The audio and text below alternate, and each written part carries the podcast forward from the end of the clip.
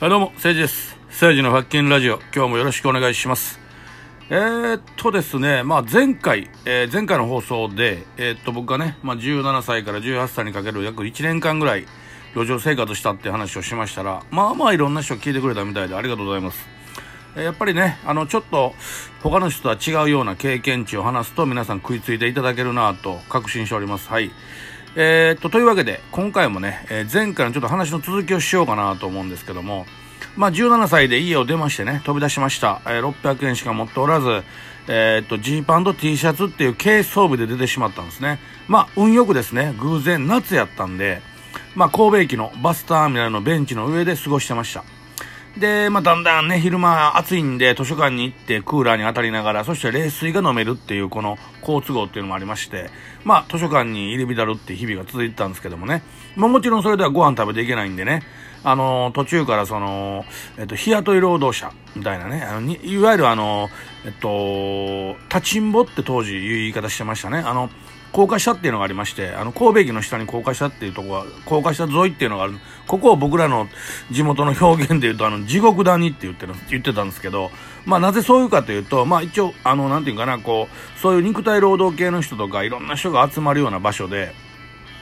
まあそこにね、えっと、まあ、ヤクザが来て、あ、ちゅヤクザってこう仲介業やってるんですよ。あの、建設会社と労働者をな、あ仲、仲持ちやって、まあ、これ手配師って言うんですけど、えっと、中間サクサクスするっていうね。例えば1万5千円で仕事を持ってきたら5千円抜いちゃうんですよ。で、1万円で、えっと、働くやつにお金渡してやらすみたいな感じで。まあ、5000円も抜いてなかったと思います。当時多分ね、2、3000円抜いて、まあ2、3000円抜いたところでね、10人紹介したら1日2万円になるから何もせずね、朝、朝、あの、えっと、誰か連れてくだけでその金になるから、まあヤクザとしては美味しいしのぎやった。まあ、なんていうか僕らがあの、若い時って本当にヤクザ天国やし、神戸って、まあ皆さんご存知のように、日本で一番でかいヤクザ組織がある街なんで、まあマフィアの街なんですよ、ぶっちゃければ。だから、あの、そういうのがね、長けてたって言いますか。だから、いくらでもね、日雇いで1日1万2、3000円で働ける場所があったんで、まあそこにね、1日行くわけですよ。働きにね。あもっと、本当はもっと働けばよかったんやけど、僕まだその当時そんな慣れてないし、ね、あの、17歳ぐらいってまだやっぱりちょっとしたじ、あの、えっと、羞恥心があるから、やっぱりその、ね、日課ポッカ履いてとかさ、ドロドロの服でなんか歩き回るとか、やっぱりちょっと心苦しい時あるんですよ。だからなるべく人に分からないようにこっそり働くみたいな。んそれも、まあ、一週間にせいぜい一回、えーえっと、だいたい10日に一回ぐらい働くんですよ。ほんだら、もう一日ね、だいたいもう1000円ぐらいあったら余裕でその当時僕やれたんで、まあ、ねぐらはね、外でしょで、あのーもちろん、あのー光熱費とかかかるわけないから、ね、携帯なんかもない時代し、で、やれたんですよね。だから、月に、だいたいその、あのー日雇いの立ちんぼを3回か4回行ったら、もう1ヶ月やれたんですよ。で、のらりくらり来てたわけですが、やっぱりその、えっと、さすがにね、もうそれはお風呂なんかさ、だってさ、もうなんか1週間に1回とかやん。ね。で、洗濯なんか全然せえへんから、それこそあの、えっと、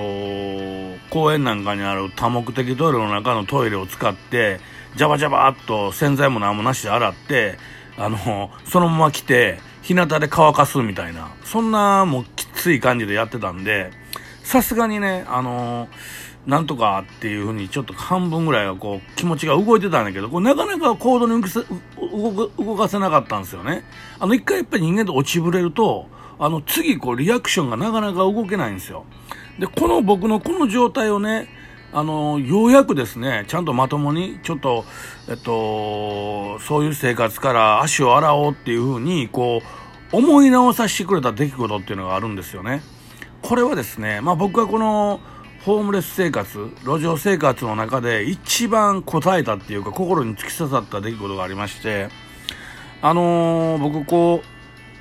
う、いつも神戸駅のバスターミナルのベンチの上で寝てたんですよね。で、そこって実は他のホームレスの人もよくいっぱい集まってたんですよ。あのーまあ、屋根があるっていうのと、で、ちょっとね、あの、なんかね、あのーなんていうか、タイル張りの塀があったんで、あの、バスと外側にね。だからね、風をちょっと遮ってくれるんですよ。だから、あのー寝やすいっていうか、まあもちろん冬になればもうガチガチに寒いですけど、まあ、それでもね、何もないとこで寝るよりかはまだマシみたいな。うん、なんか新聞紙かなんかでも体に体に丸めてくるんどけばちょっと寝れ寝れるまあ寝れませんよない冬真冬なんかはねもう絶対3時ぐらいに目が開くけど、まあ、そういう感じやったわけですよねでそこでまあ暮らしてたんですけどもあの朝ねやっぱりあの他のホームレスの方々はやっぱりその普通の人が、えっと、出社かなんかでバスの乗りに来るじゃないですか。6時過ぎぐらいに。で5時ぐらいにはみんな退散してたんですよ。どっか違うとこ行ったんでも俺は5時でも全然動けなくて、やっぱりどうしてもその人がね、サラリーマンの人とかが出社して、周りをガタガタガタガタ歩いてる音で目が覚めるみたいな。だからこう、えっと、出社するサラリーマンの人が俺を下げすんだめて、目で見ながらバス乗っていくみたいな。ね。そういう状態やったわけですね。で、ある時、まあいつもの通り、なかなか起きれんくて、パッと起きたんですよ。で、なんかガタガタガタって人が、まあやっぱりサラリーマンの人がね、こう、バスに乗る姿、もういつものことなんで、誰かこう、俺をパッて見つけて、あ、なんやこの汚いガキ、なんやこれドロドロのこいつってこう、ガーって見てきたら、殺すぞっていう顔で見て、自分の自尊心を何度か保ってるっていう日々だったんですけども、ある時、パッと座ったら、めっちゃくちゃいい匂いのする女子高生がふわーんって通っていったんですよ。俺匂いで目が覚めたからね、うわ、めっちゃいい匂いするってパッて見たら女子高生やってんけど、それがね、僕が中学の時に、めちゃくちゃ好きやった女の子やったんですよ。で、あーって俺思って、ああーって思って、思ったんやけど、あの次の瞬間ね、その子がね、もう何もこう、普通やったら、例えば、あのー、もし俺に気づいたら、え、何この子こんな汚なってどうした？みたいな感じ、ちょっと、なんていうか、遠巻きに通り過ぎて、えっと、怪げな顔でね、わーってすると思うじゃないですか。それがね、もう、満面の笑みですよ。本当にすっごい満面の笑みで、何々くんって俺の上の本名をね、読んで、何々くんちゃうんって俺にこう喋りかけてきたんですよね。もうその時のその笑顔っていうか状況、その時の匂いとか、忘れない、今でも忘れへんから、もう30年以上経ってんのに、体に染みついてるっていうか、俺その時に、その、今の自分のこの悲惨な状況、ね。で、それをなんか怪げな顔もせず、あの時の、めっちゃ好きやった頃の中学の時のあの笑顔で、元気にしてるって言ってくれたっていう嬉しさ、これが相まったんだけど、この姿を、このめっちゃ好きな子に、見られてしまったっていう羞恥心の方が勝ってしまって、俺走って逃げたんですよ。いやもうこれ見られたくないって、もうそれこそ本当にもう300メートルぐらい一回も振り返らんと逃げたんですね。もうそれ以来、そのことはもう会ってないんですけど、その時にね、もうこのままじゃあかんと思って、その、やっぱりこう、自分がこう、落ちぶれて、ちょっと焼けっぱちになってるっていうか、あのね、まあ皆さん一回でもね、路上生活すればね、あの、分かっていただけると思いますが、あのー、例えばね、ゴミ箱あさってるホームレスの人見て、あそこまで絶対できひんわって思ってると思うんですよ。僕もそう思ってたんですよ、子供の時。まあ僕そういう子供の時17歳ってまだ子供やけど、で、まあ自分が家出して食べ、食べ物がないでしょ？全然。あの、本当に何回も言うけど、あの、コンビニとか、なんか満喫とか、なんもないからね。もうだいたい7時ぐらいになったら店何にも開いてない。そんな状況やから、え、どうしようって。食べ物なんもないわって。で、食べれないんですよ。で、まあ、なんだかんだこう、友達、同級生とかにちょっと助けてもらって、あのー、家連れてってもらって、お母さんのご飯食べさせてもらったりとか、先輩がちょっと晩ご飯おごってくれたりとか、で、なんとなく過ごしてたけど、やっぱりさすがに途中からだんだん無理になっていくじゃないですか。で、家出して10日目ぐらいに、2日半ぐらい食べてなかったんです、何にも。もう本当にね、お腹と背中がビタってひっつくような感覚。なんやこれ？と思って、もう、え、もう尋常やないわって思って、もう食べ物のことしか頭に思い浮かばないですよ。何、何やってても。